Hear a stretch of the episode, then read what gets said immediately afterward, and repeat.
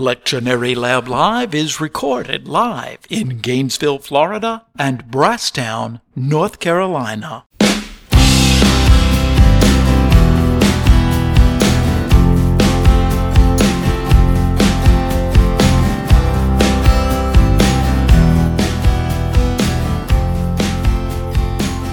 Welcome, everybody, to the Lectionary Lab Live. I'm John Fairless. I'm here with my Bubba, Delmer Chilton. Say hey, Bubba. Hey, Bubba. Hey, man. Good to hear from you.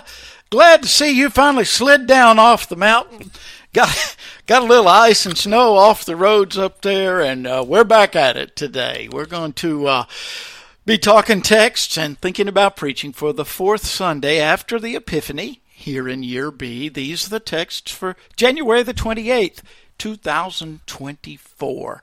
Um, yeah, man, tell us what you got going on, and uh, you've recovered, and lead us on into our good stuff for well, today. Well, you know, to be completely fair and, and transparent, I never actually had snow where I was, but uh, you can't go anywhere without, because it's all up and down different elevations, you know.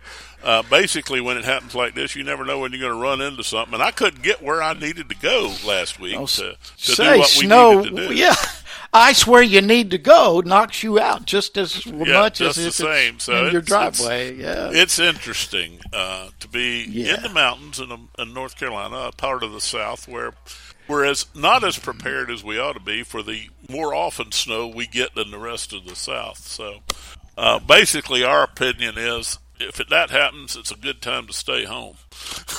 Right. Yep. Some, absolutely. There's nothing you got doing that's all that important.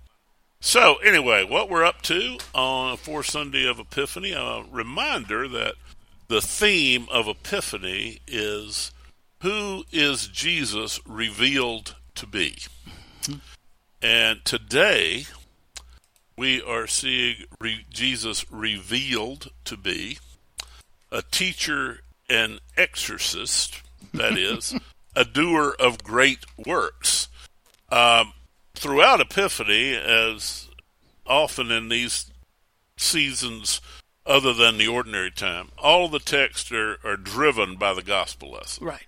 You know, the gospel lesson sets the theme and the others are commentary on it. So today you look at Mark and Jesus teaches in the synagogue and they were astounded and they were amazed. Yeah. No content, just astounded and amazed. So he's revealed to be a teacher. And then uh, he does this exorcism. We'll we'll do a little bit more of that, that, how that connection of those two when we do the gospel lesson.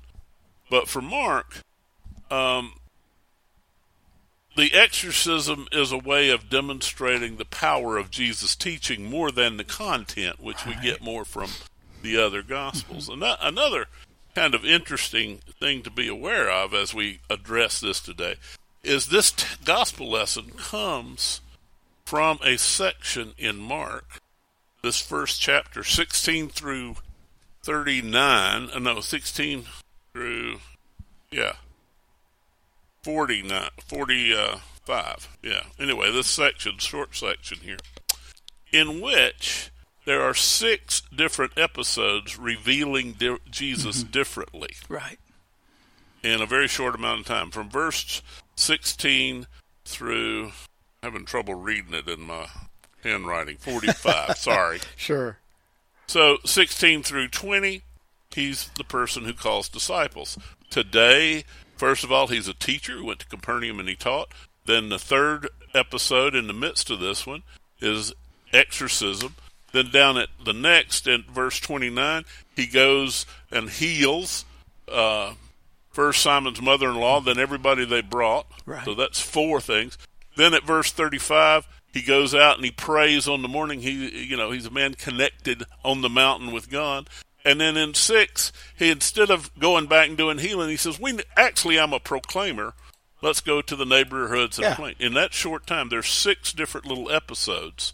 The way Mark does, it's you're running the whole time. Oh yeah, and these and so I only do that to say, if you want to understand this text we're looking at, you have to put it in its context, and it's in the context of Mark trying to show us very first, in chapter one, this is the second half of chapter one, mm-hmm. This is who Jesus is, and he sets up these six yeah. things.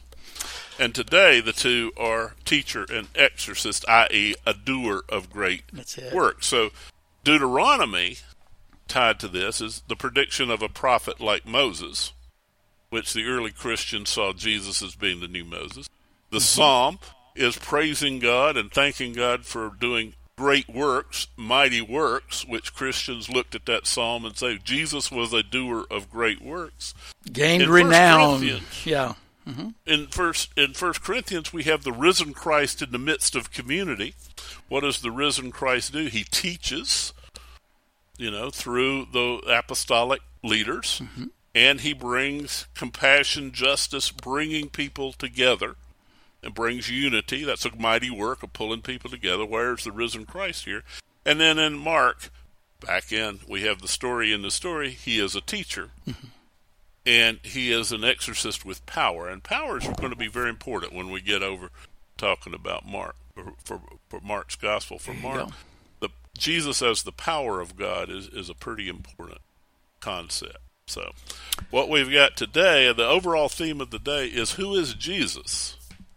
And Jesus is a teacher, a new Moses, who brings God's power into the world and into our lives. Yeah. And I'll talk a little bit when we get there to Mark about um, t- bringing, uh, you know, a subject like an exorcism immediately. Yes. Uh, many of my listeners are going to go, ugh, I, I, yeah, I don't know about that. I, uh, how do we bring what's going on in that gospel into today? Uh, I don't think I have to always make Jesus more relatable, but it doesn't hurt to think about how you take a connection like that and bring it over till today. So well, got we, a little bit we, on that. We in the modern in the modern church, most of us, uh, we are post Enlightenment, and so we look at these things with the empiricist and scientific mindset of trying to say, did he actually do that? Yep. And what did he actually do? And and one of the one of the, will, as you say, and so that's an important question. If you're sure. going to read a text like this, mm-hmm. is know that people are go, sitting there going, "I ah, wonder about that. What, what did he actually do? What did that? You know, et cetera" Mm-hmm. So mm-hmm. we'll get there. Yep. Deuteronomy, uh, Deuteronomy. Basically, the whole book is Moses' farewell address. Remember, remember that. And basically, he's they're standing on the banks of the Jordan River, getting over ready to go over to the Promised Land, and Moses is not going to go, and he's trying to say, this is basically said, I can't go with you, so I need y'all to behave. Yeah. You know, and if you're going to obey, you know, obey, everything will prosper, and if you don't, you'll be punished. You know, yeah. That's kind of his attitude. Mm-hmm. And the appropriate response, I think, that people did said, but you have been the conduit of God's will and way to us. Yeah. How what you're not going, you're going to die. What are we going to do? Yeah. And he says, the Lord your God will raise up for you a prophet like me from among your own people. You shall heed such prophet. Mm-hmm. Now, he uh, and. And he's holding them accountable because the allu- yeah. there's a promise alluded to here. Yes. This is the thing you said that day when we were back at the mountain, and that we'll follow the voice of the Lord or we'll die, and so on and so forth. And yep. so there's no getting out of this by saying, but Moses, we've always trusted you. What if the others aren't the voice of the Lord? Yeah, so he's he's kind of both holding them accountable and yeah. giving them some assurance. Well, this is how God's going to do it. Yeah. Yeah, and traditionally the office of the prophet. So this was taken by the Israel, Israeli people, the Hebrew people, for for most of their time as being the office of prophet, not a particular person. Right. The office of the prophet. And the prophet stood between God and humanity, mm-hmm. spoke for God to people, and spoke for the people to God. I remember when I, I first learned to do liturgics in the Lutheran church, most of the churches still had what we call the Walter, the altar against the wall, you know what I mean? It's, so, yeah. and, and the technique was, when you tur- had your back to the congregation and were facing the altar, those were the times you were speaking for the people hmm. to God. When you turn from the altar, either at the lectern, the pulpit, or standing in the middle of the chancel, and taught, face the people, you were speaking for God gotcha. to the people. Well, this is that between role, mm-hmm. mediator role. Mm-hmm. And secondly, uh, it was important that uh, the me- the person, the Mosaic-type person, reveal God's will. That's part of what his, that speaking and being between. Yep. And, and proclaim God's word, and eventually it became interpreting God's written word, but that was that kind of role became a teaching role. Eventually, uh, some late minor prophets and into the intertestamental period, Deuteronomy eighteen fifteen became not the prophetic office, but a messianic figure who would usher in the eschatological age. This was part of the popular religion among many people when Jesus came, was looking for this person that fulfilled Deuteronomy eighteen fifteen. That's this particular prophet. This is why when they're going around and saying, John the Baptist, are you Elijah? Are you another? Pro- Who are you? Are you this one? Is yeah. what they're really wanting to find out. Are you that one from Deuteronomy eighteen fifteen? Um, and they, the early Christians, including the writers of the Gospels at times, looked at Jesus and saw in him a new Moses fulfilling Deuteronomy eighteen fifteen. Mm-hmm. And Mark does Mark, unlike Matthew, Matthew often quotes the scripture he sees he being fulfilled. Said, he pins it right back there. Mark alludes. So, you know, he doesn't do a lot of proof texting, we used to call it. Yeah. But what he knows is talking about how the amazed and astounded, and he t- preached, taught, taught as one with authority, was an allusion to being the prophet who has come to fulfill Deuteronomy eighteen fifteen. Yeah. That's why this text is here.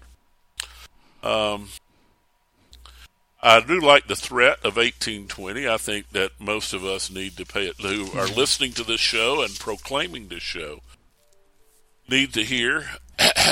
Who presumes to speak in my name a word that I have not commanded the prophet to speak, that prophet shall die. Mm-hmm. I think that should probably be on the, mm-hmm. on the pulpit. Put it right up know. there as you walk Put in. Right yeah. Ooh. I, uh, yeah. Yeah. Right beside Sir, we would see Jesus, or okay. Sir or Madam. I remember, I think it was Joanne Post, I think's her name. She was, uh, it's a long time ago, and she was back in the late eighties, early nineties. I think that's right. She was the first woman pastor on the pastoral staff at mm-hmm. Redeemer in Atlanta, and they had had bolted on the pulpit in brass this line, Sir, we would see Jesus. Yeah. And the first Sunday she was scheduled to preach, she got up and someone had put Sir, and then they had attached, or Madam, yeah. we would see Jesus. Yeah. We've so got that. Te- says, yeah, we've got that text coming up in Lent, by the way, uh, yeah, that, the, from John. So the Greeks yeah. come into Jerusalem, Sir, we would see Jesus. They come find yeah. Andrew. But I the think. reminder, yeah. um, here is not so much to scare those of us who right. try to preach, but to say this is serious business. Right. The one who presumes to speak for God, do not and take it lightly. We, mm-hmm. and we, the people, are to measure Uh, the proclamation as we hear it. Yep. All right. Psalm one eleven is a Thanksgiving psalm. It's very clearly in verse, the first verse, addressed to the company of the upright. Verse one is a call to worship, and verses two through nine are why do we why should we worship God? Hmm. And then verse ten is the conclusion. The fear of the Lord is the beginning of wisdom. Uh, two things to unpack there.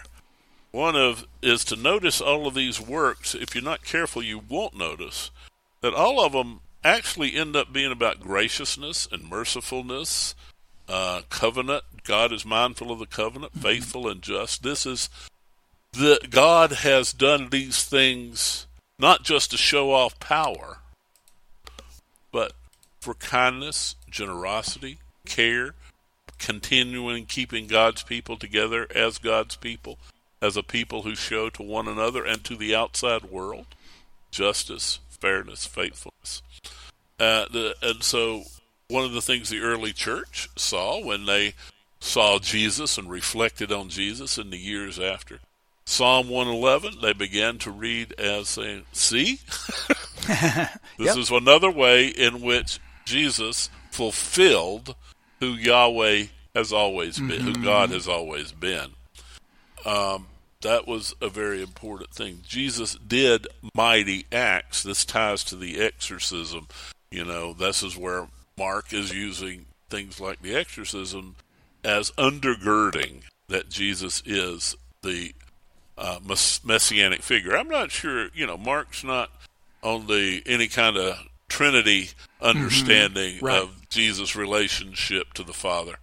But he's real aware that God is active in whatever Jesus is doing in a unique way, in right. a special way, fulfilling right. way. Uh, the other thing is the fear of the Lord always hangs us up in the modern world. Uh, Jesus is our, fr- God is our friend, our Father. Why should we fear God? People say. And it is a diff- difficult expression. Mm-hmm. Um, I will say at a certain age, I feared my father. Any reasonable person would have. Uh, six three, tough as nails farmer, who uh, kind of had a, a fairly clear sense of what was right or wrong and which side of that line you were suppo- his children were supposed to be on. Yeah. And a certain understanding of how he was responsible to help us stay on the right side. So there was a bit of fear. But I don't think this is exactly what the the psalmist is getting at, yeah. not that childlike fear, mm-hmm. but more along the lines of respect and awareness of God's role in the world and in our life. Yeah. And the beginning of wisdom is to put ourselves in the proper relationship to mm-hmm. God. Yeah. Uh, and that's not a neg- that's not a frightful thing mm-hmm. as much as it is a respect. Thing, well, and keeping yeah, things in right perspective. Respect, and uh, the the old Hebrew word that forms this foundation is yeah. putting a little distance between yourself and something else, because you, you could be kind of fearful of it, kind of respectful, recognizing the difference. That other thing over yeah. there, that's not me, and it may either harm me, it may help me, it may bless me, but I'm not going to be too overly familiar yeah. here. And then the idea of, well, this is gaining a, a full understanding of who God is. This is what puts us uh, in the place to receive wisdom. So, well, a couple of quick things come to mind sermonically, mm-hmm. uh, opportunities. One is the movie Rudy. Some of you may remember the movie Rudy of Sean Astin, who later became famous in the Lord of the Rings movies as, as uh, Sam. Mm-hmm. But he played Rudy, the undersized guy from rural Pennsylvania who wanted to play football at Notre Dame, and he finally got in for one play and all his efforts to get to play football. And he's sitting in the church, and he's talking to the priest, and he's asking the priest, why is life like this for me? Mm-hmm. And the priest says, I've been a priest for fifty years, forty years or whatever, and I know two things for certain. One, there is a God. And two, I'm not him. The fear of the Lord is rooted in there is a God, and it's not me. And it's not me. And I'm in relationship with that God. The other one is Chronicles of Narnia. Uh, early on, uh, the children are with Mister and Missus Beaver, and they're discussing Aslan. And they're talking about him being a lion. They said, a lion? Is he safe? And Mister Beaver says, no, he's not safe. He's a lion. But he's good, though. There you go. Is is God safe? Mm-hmm. No. But he's good, though. Mm-hmm. Yep. All right. That, that healthy respect. I'm going to keep a little, I'm going to recognize, I'm going to keep a little distance between little me and, and who God is. Yeah. So First Corinthians eight, one through thirteen, when I was studying pastoral care and counseling, they used to talk about the difference between the presenting issue and the real issue. Mm-hmm. Oh, yeah. What people come in and say that the problem in the relationship is not the same thing as what the real problem is. Mm-hmm. So the presenting issue here has to do with food offered to idols. Yeah. And, you know, a little, your folk may need a little, little historical awareness if you're going to go on this, that there were temples everywhere, and food got offered to idols and then sold to the public. And that was no big deal. People ate that food all the time. Uh, it was a way that the, uh, as a fundraiser for the temples, and, you know, it's where they made some money and all mm-hmm. this. But then there became the issue of, we don't have a lot of gods, we Christians, we have one God. And is it idolatry on our part? Is it sinful on our part to eat the meat offered to idols? Now, the super intellectual group, the knowledgeable group, were like, well, there are no other gods. Mm-hmm. It's just foolish superstition, and the meat's cheap, and it's good. And so it's good. I like the way they cook it. Yeah. Yeah, there's nothing wrong with eating that. But the papal, the, the weaker brethren, as it gets referred to here, are more along the lines of not so much uh, monotheist as our Lord is the is the important God, but, you know, these mm-hmm. it, it's, is it wrong for us to, you know, worship uh, these other gods in these other ways, and is eating this meat of taking part with that worship?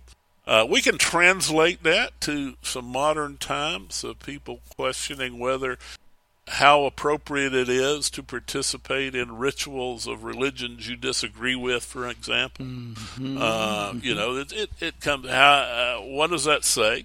Yeah. And the question ultimately becomes, how do we balance our individual Christian freedom with compassion and unity as a community of faith? When we see, you know, are we allow ourselves to be restricted by somebody else's uh, overactive conscience, or do we find a way to be compassionate hmm. toward them? Yeah. Uh, I mentioned a couple of weeks ago Luther's essay on the freedom of a Christian, that famous line of "We're free and Lord, Lord of all, subject to no one. We are slave of all, subject mm-hmm. to everyone." Nobody can make us do anything. Right. Okay, you're free to do whatever you want to do. But Christian compassion means we measure what we do by its effect on other people. Yeah. And uh, I remember um, Lutheran Theological Southern Seminary, Columbia, South Carolina. And uh, those of you who don't know, uh, Lutherans uh, technically have absolutely no problem with imbibing alcoholic spirits, either theoretically or practically. You know, I know a lot of people who theoretically are opposed to drinking alcoholic spirits, who I have noted have no problem practically doing that, but Lutherans have no problem either way. Yeah. And uh, we, there was in Columbia, it's now Columbia International University, in those days it was Columbia Bible College. And we had a share the library kind of agreement. And we got up a touch football game, trying to, you know, get along with one another, the, the people studying to be preachers, you know. But the Lutherans, well, young men mostly, uh, just wanted to flaunt what we call in Lutheran terms evangelical freedom, and kind of rub, I guess, we're trying, some of them were trying to rub the Columbia Bible College students' noses in our freedom. The idiots brought a cooler of beer to the touch football game with the Columbia Bible College students, and quite proudly stood on the sidelines drinking their beer, because we can do that. And blah, blah, blah.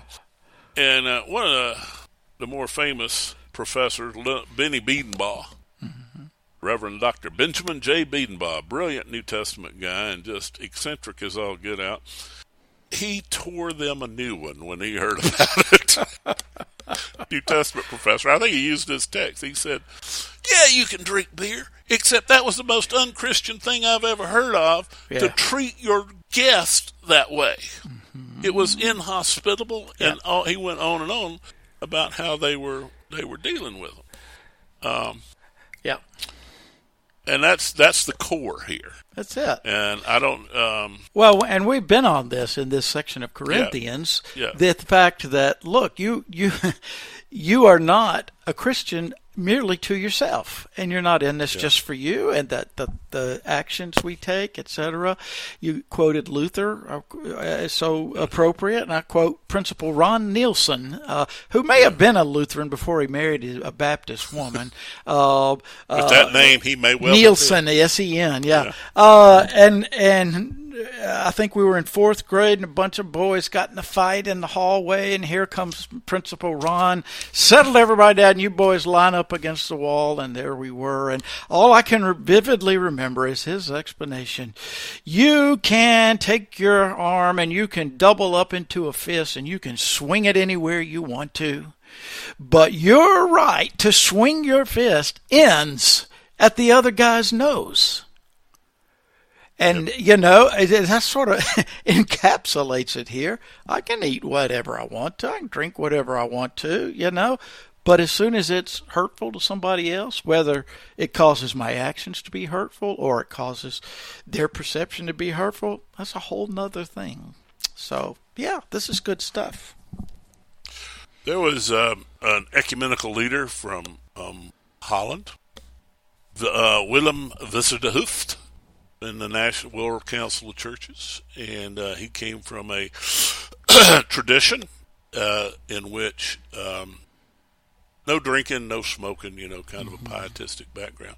And they was he was leading a delegation of like-minded folks in Greece to after World War Two to assess the need for help where there, a lot of war fighting took place. He ended up in this small Greek village.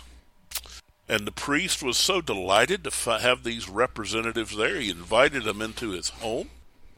He offered them choice cigars, which everyone but uh, Doctor de hooft refused. He took one and lit it and coughed a little. And then the man offered him fine, fine wine.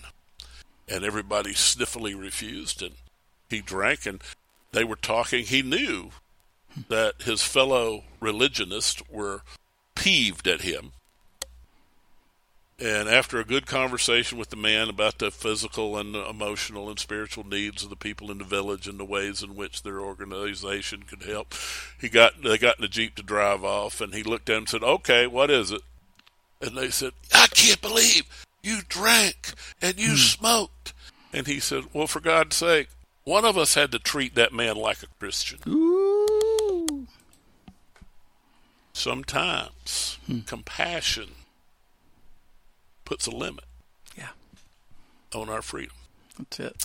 That's part of the core here. And to with our text, teaching goes so far. You get it in your head, but then somehow Jesus has to change, the power has to change your heart, the transforming power. This is what I think Paul is talking about here. You you guys know a lot, but that's only so far. Yeah. Then then the transforming power of Christ has to affect a change yeah. in the way you relate to one another as a community. Mm-hmm. Call it together. Absolutely. So now we, we, we turn to the gospel. Mark one, twenty-one through twenty-eight. This is a frequent technique of Mark's, a story in a story. You remember mm-hmm. the raising of the young woman and and the story of the woman with the bloody discharge, the hemorrhage, tucked in the middle. Mm-hmm. And the story, stories complement one another, as mm-hmm. usual. Um, as I said earlier, this is in the midst of six stories in this latter half, the second half of this first chapter, yeah. of incidents revealing various aspects of who Jesus is. And today, this text has two aspects that are united together from Mark. Uh, teacher and exorcist or worker of right. mighty deeds, um, reveals Jesus to be one who teaches, and when people hear him teaching, they are astounded, they are amazed. But what's interesting here, there's no content. yeah, we don't now, know Mark, what he taught. Yeah, don't know what he taught. He just he taught, and they were amazed, astounded, mm-hmm. and then later they were amazed. Mm-hmm. Um, he does at, uh, in chapter three. Come forth with a little bit more kind of parables that Jesus does. But for Mark, um, the authority comes through the mighty acts of, of God. And the, the reason these two things are tied together, you notice in that verse um, twenty-seven. They were all amazed, and they kept on asking one another, "What is this, a new teaching with authority?" And immediately it said, "He commands even the unclean spirits, and they obey him." The authority is the issue, and the power is what supplements that authority. And if you think in terms of the allusion that Mark is making to Jesus as a new Moses, and you go back mm-hmm. to the very first episode of Moses, he goes in and he teaches, teaches the Pharaoh what mm-hmm. he wants him to know. That was unpersuasive.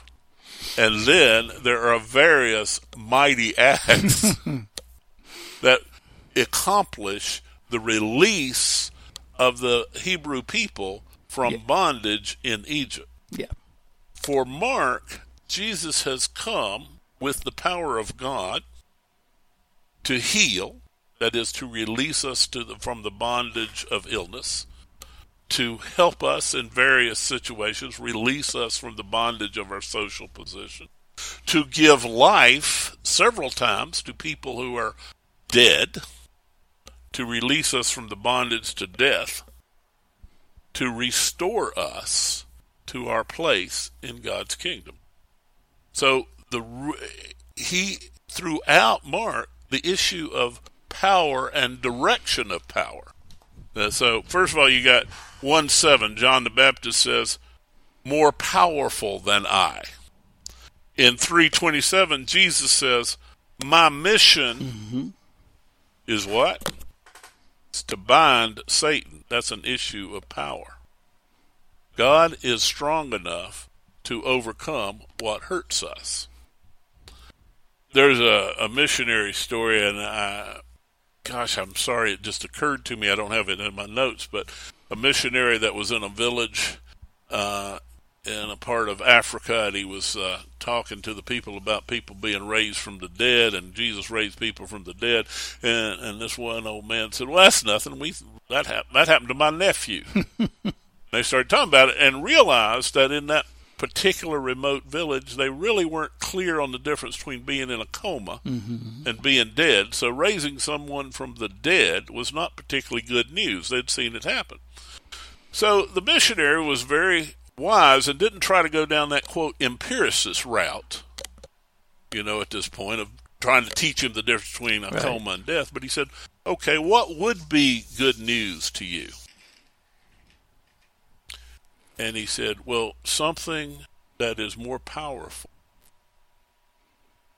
than the forces," in the word language there, forces or demons, mm-hmm.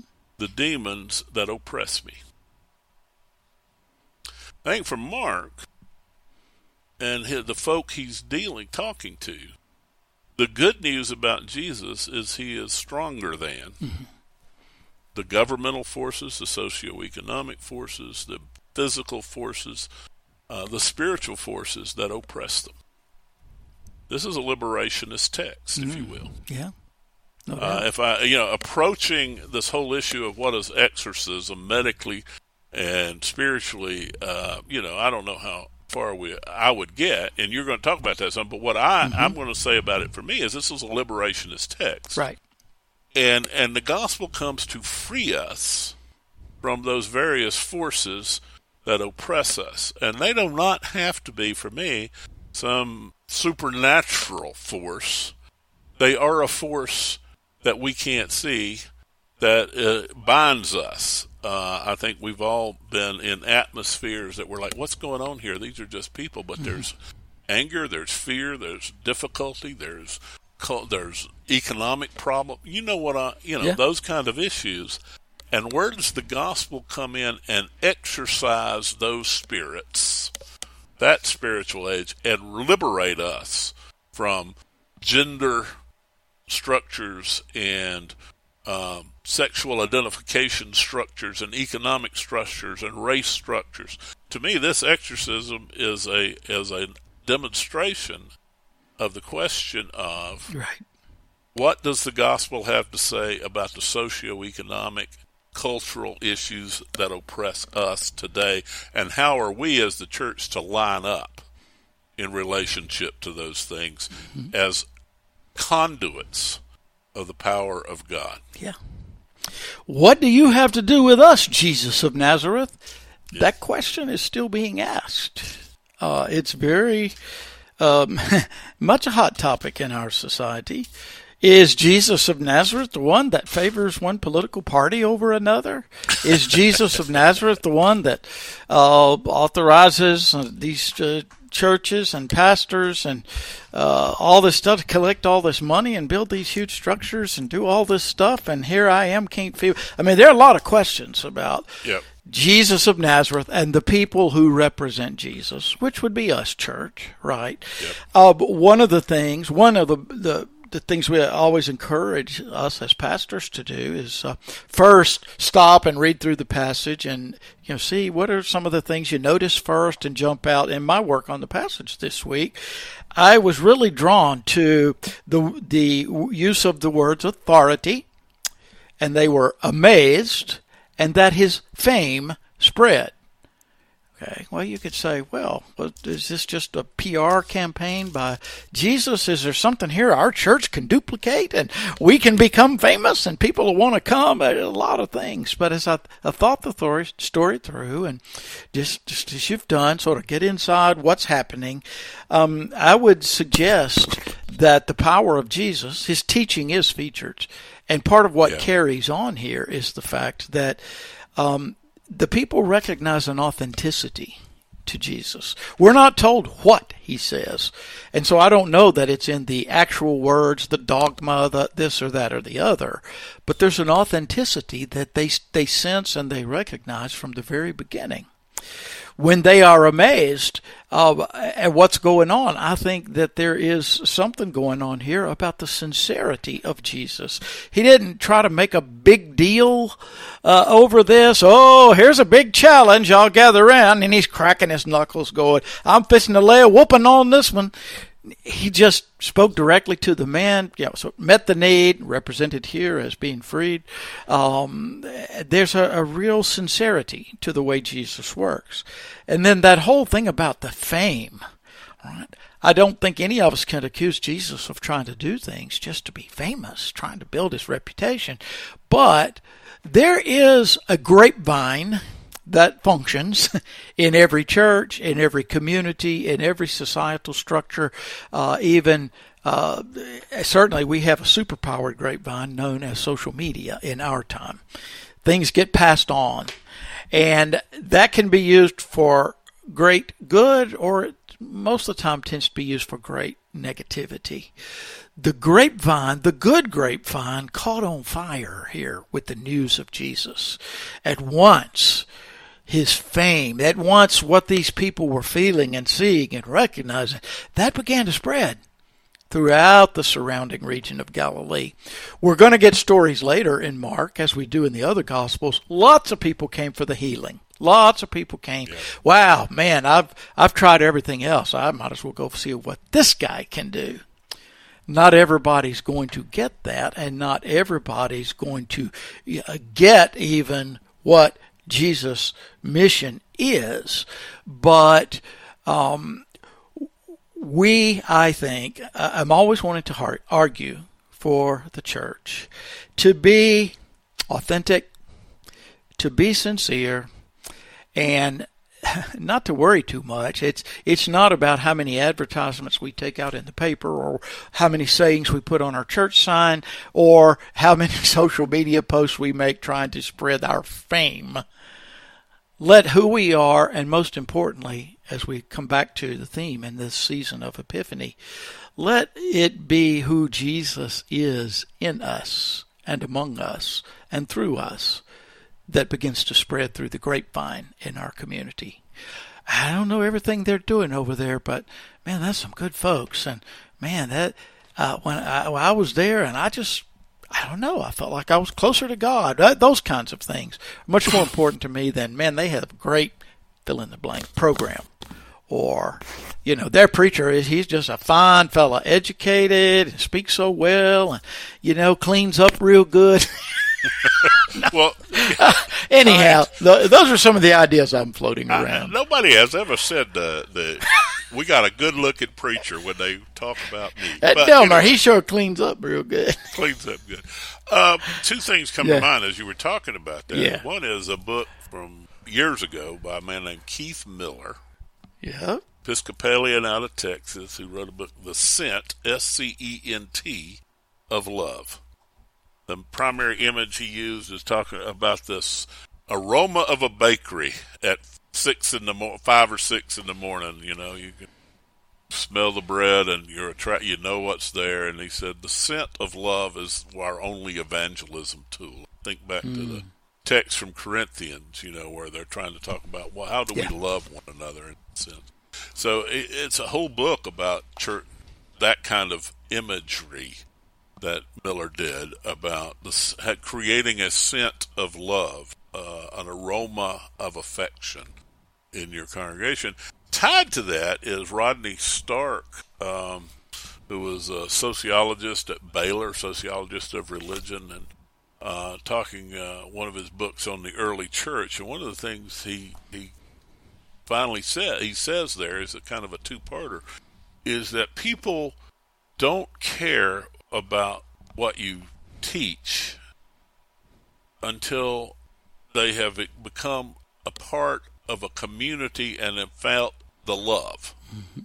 They become a part of what the compassionate community. Then they want to know, why do y'all people act like this? Then they care what you know. And he said the early church, one of the major factors was that in during times of illness, plague, or whatever, people would throw family members out on the street. I mean, nobody fled for the hills, and the Christians were the ones yeah. who would take care of the sick and the needy and the widows yeah. and the suffering. And that was what attracted people. What is wrong with these crazy people? Mm-hmm. That they will look after their extended families, but not only that, but strangers. Mm-hmm. What is this love? Yeah. This agape, this this aroma, powerful. This community. Yep. And that's the that's evangelism, is to create that community with open boundaries. Yep. So that people know who that is, and people can leave or come as they will. Yeah. But it becomes a place where that is palpable. Yeah, I like it. Mama, you got the fever. I'm sorry, you got to go. Yeah, don't do that. Oh, I hear you, man. Really yep. good stuff, Bubba. Uh, we we got a yep. good run, finishing Epiphany and heading into Lent, and we'll yep. uh, looking forward to being here. Let me uh, give a couple of reminders. One reminder and one word I just want to share. Uh, this coming week, I don't know when you all will listen to this. If you're listening to the podcast before Thursday, January the twenty-fifth, I want you to remember that we're hosting an open Zoom session on Thursday, ten a.m. until, you know, eleven thirty, twelve o'clock, no more than a couple hours of Eastern time. Somebody asked me to clarify that this week, um, where Delmer and I are going to be available uh, to talk about uh, the upcoming preaching cycle for Lent. Uh, this is not a workshop. This is not super formal. We're going to come with a few ideas, but if you would find it helpful to uh, get together with some other preachers and talk about the challenges and some of the things uh, that will be in those texts, sort of laying out a path for preaching through those five or six weeks leading up to Holy Week. That's what we're going to do. So the and link, oh, go ahead. I just going to say, it has my favorite word attached. It's free. Free. No charge. It's just, we're just getting together, y'all. Uh, the link is, uh, I think, pinned at the top, but it's certainly easy to find uh, at lectionary lab dot com, and just look there where it says something like Uh, conversations around Lent or whatever. It's a Zoom link. Be sure you note the password. I'm not going to sit there and let people in one by one. Uh, you'll need the password for that. But looking forward to seeing a few of you all. Um, the other word is, uh, Delmer, I wanted us just to share a, a moment to share the pain and the joy, the mixture that happens when uh, we lose someone that we love. And uh, you and I have had the privilege over the years of working with many pastors, especially those preparing for their first parish. And the members of our second cohort in the First Parish Project lost a very, very dear colleague and a fantastically effective minister uh, this past week, the Reverend Emily Richards. Uh, Episcopal rector uh, passed away. Emily has a husband and a daughter, and uh, had a very difficult struggle uh, with cancer at the ending of her life. She's been a brave woman and a brave preacher for many, many years, and was brave through the ending uh, of of her life as well. And so uh, we are sending our compassion to those members of our First Parish group, uh, to Emily's family, her husband Daniel, her daughter, and the, the, the congregation and congregations that she has served. And Lord, in our in your mercy, hear our prayer. Our prayer. That's it. So thank you all for letting us uh, do that. Didn't mean to end on a necessarily a downer. It's never a downer at the end uh, when it's all said and done. And Emily uh, met the ending of uh, her time here on this earth with an incredible amount of grace. And just thinking of her over the years brings us joy. So yes. um, God bless. Bubba? I uh, always wondered how somebody so small could laugh so loud. She's a little bitty lady. Uh, yes, just an incredible person. And so laughter fills heaven these days. Not much left for us today to do today, Bubba, other than to invite y'all to join us on Thursday and to tell everybody bye. Everybody bye. Lectionary Lab Live is a Two Bubbles and a Bible production. Our opening theme is Top of the Morning, performed by Track Tribe. We go out today with The Power of Love, performed by Huey Lewis and The News.